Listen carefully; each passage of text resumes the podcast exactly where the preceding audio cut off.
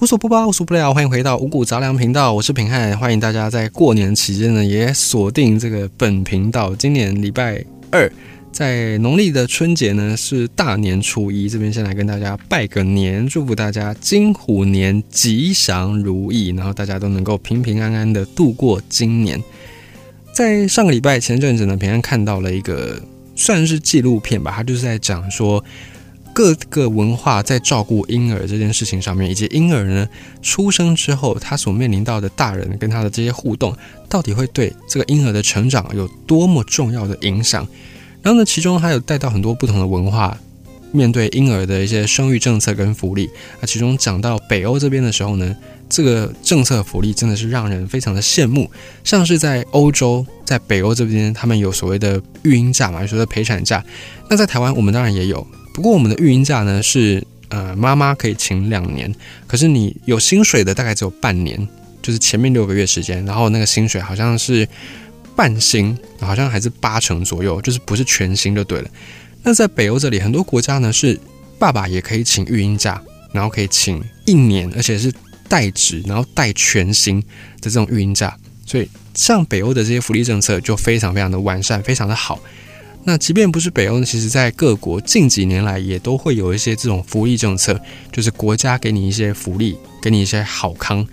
可是这个时候呢，也会有一些人有疑问，甚至觉得不满，就说我平常我这么努力辛苦工作，我早上六点就出门，晚上十二点才回到家，我每天这么努力，我赚来的钱还要被政府课一个很高的税。然后呢，这些人不是很认真生活的人，比方说每天游手好闲，然后什么事都没做。在家里面就可以轻轻松松的领取这些国家给的福利政策，然后呢，还有各式各样的津贴，简直是太不公平了。而且他们还不用缴税，可能有的人会有这样的一个疑问。可是呢，难道这些人他们真的就是社会上的米虫吗？难道他们就是一个国家的蛀虫吗？完全没有任何一点帮助吗？其实我们要从经济的背后来去了解这个秘密，你可能就会有不同的想法。首先呢，一个人。你可以很勤劳，你也可以懒。不管你是勤劳，不管你是懒，你都不可能不消费。所以呢，这就是一些发达国家，比方说像北欧这些国家，他们的经济的基础，也就是一个国家必须得要靠消费、靠买东西这件事情，才能够撑起一个国家的经济。所以这个国家像这样的一个高福利的国家，他们的本质就是花钱，只是花谁的钱。花国家的钱，其实就是在花这些有钱人的纳税钱，而花钱的这件举动，才能够加快经济齿轮的转动，才可以加速财富的流通性。以美国来讲，假设美国的这些美国人，有一些美国人，或许他们。是很懒的那种人，就是不是生产、游手好闲，然后也可以每天领到这个失业补助金，就不积极去找工作，然后就可以领失业补助金，或者是可以领各项的国家津贴。好，假设这些懒人他们领到这些钱，那他们只要在美国消费，在美国本土消费，不管他们买什么，最后呢，这些钱都会流向市场上几个垄断产业的大头。比方说，以手机来讲，他们有可能就买了苹果手机，然后或者是他们用了 Google 的一些服务，然后或者他们用脸书，以及呢买房地产等等等等。只要他们在美国本土消费，大部分的产品、大部分的消费都会这些收益就会回在在美国的这些垄断的巨头上。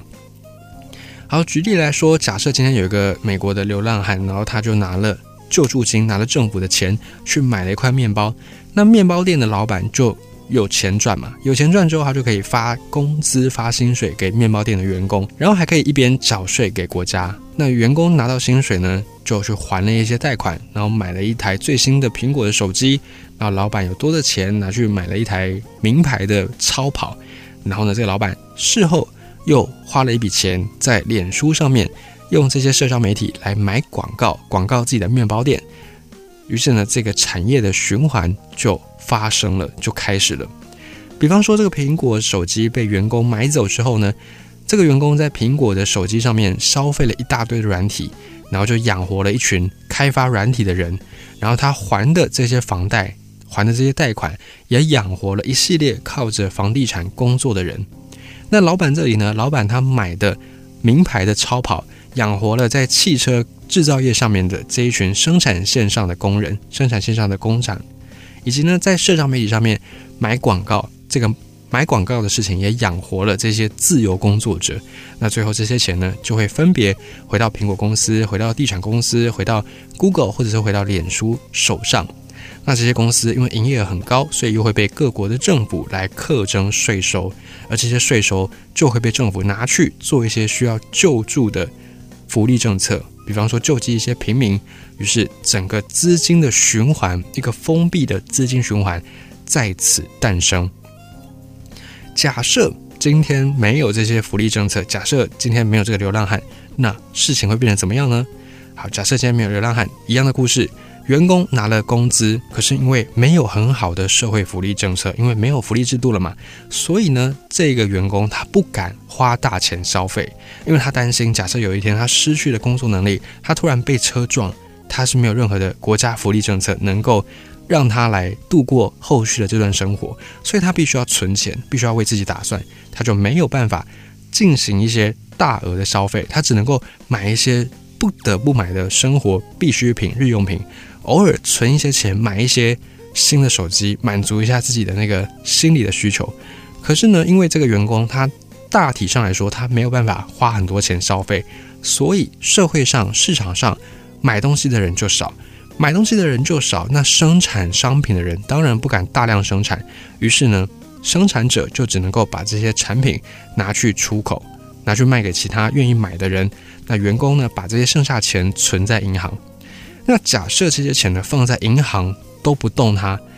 这个社会一旦遇到了一些不可控制的风险，就会导致通货紧缩，就是跟通膨不一样的概念，相反的概念。通膨是市场上钱太多，可是东西没有变多，于是呢，这个东西的价格就会不断的上涨。那通缩就相反。市场上流动的钱太少了，生产者的产品卖不出去，所以只好降价卖。那降价卖收到的钱就少，发给你的薪水也变少。你没有薪水，你越不敢消费，你越会把钱存在银行，于是就会变成另外一种恶性的循环。那为了防止这种通货紧缩，所以银行收到大家的存款之后，它必须要把这个钱拿出去流通。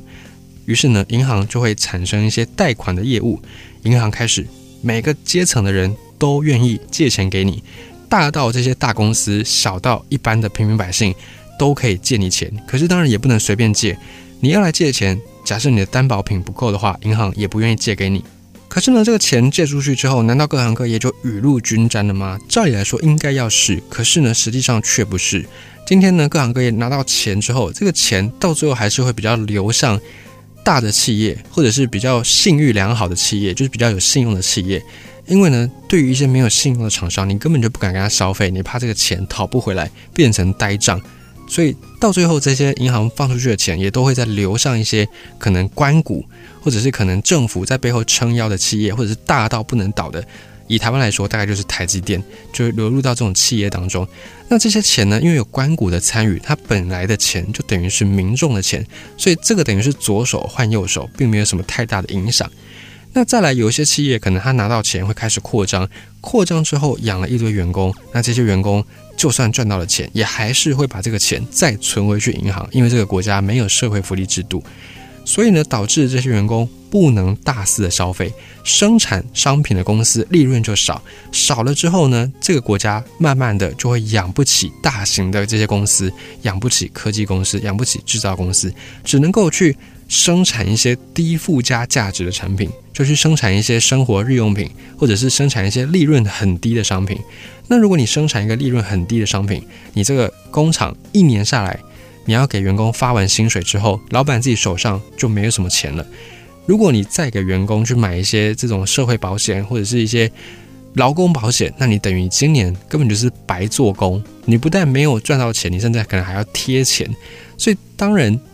老板不会这么笨，老板当然就不会去买什么社会保险，不会去买劳工保险。而这样的一个结果，长久下来就会导致这个国家没有办法生产一些有高经济价值的产品，因为没有人敢消费，你生产出来也没人敢买，没人会买，所以到最后这个国家慢慢慢慢生产的产品就会越来越浅薄，就很广，食衣住行都有，可是呢，品质就会很低，品质就会很差，因为利润就是那么低。那政府呢？政府拿到了钱之后呢？会开始去盖一些基础建设。那基础建设，比方说盖社会住宅，那会养一批靠盖社会住宅而生存的这些营建工人。那这些营建工人盖好了房子之后，房价就会高嘛。那员工再把营建工人再把他们赚到的钱消费完之后。再存进银行，可是呢，这时候存进银行已经不切实际了，因为房价在涨，所以大家就会开始去买房。那这时候银行呢也会开始发放房贷，因为房贷就是相对来说比较稳定的一个贷款项目，而且呢，你就算还不出钱，我至少银行我还可以拿到房子，所以银行就会开始去乘坐更多的房贷的业务。于是呢，这个房子。就会变成这个社会上面一个信用的代表，一个信用的保证。房子的价值也会不断的提高。那房子一提高，大家就越不会消费，越不会存钱，都会把这钱全部拿去买房子。所以到最后呢，就会变成这个恶性的循环。那经济发展到一个层次，这些钱要不然就是卡在政府手里，政府没有办法去发包。做更多的基础建设，要不然就是卡在这种超大型的企业里面。所以呢，政府每隔一段时间就必须要发布一些新的政策，才可以让这些钱来流转。比方说，就要进行所谓打房，或者是进行所谓的这个